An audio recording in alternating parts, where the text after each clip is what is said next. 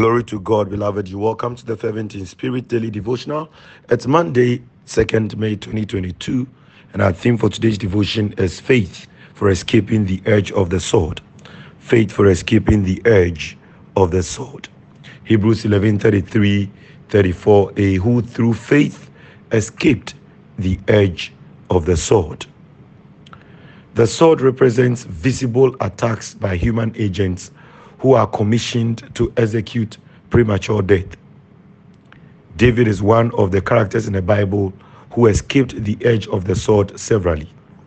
From the sword of King Saul to the swords of surrounding enemies, the Lord granted David the wisdom and skill to escape to safety. David suffered no harm by the sword, neither did he die by a sword. By faith, David and other faithful followers of God escaped the edge of the sword of those commissioned to cut their lives short. In this new month, may you receive faith and grace to escape all forms of humanly engineered casualties. Believe in the promise of God that a thousand may fall at your side, ten thousand at your right hand, but it will not come near you. Hallelujah. Beloved, what have you learned from today's devotion? Kindly share with me. Shall we pray?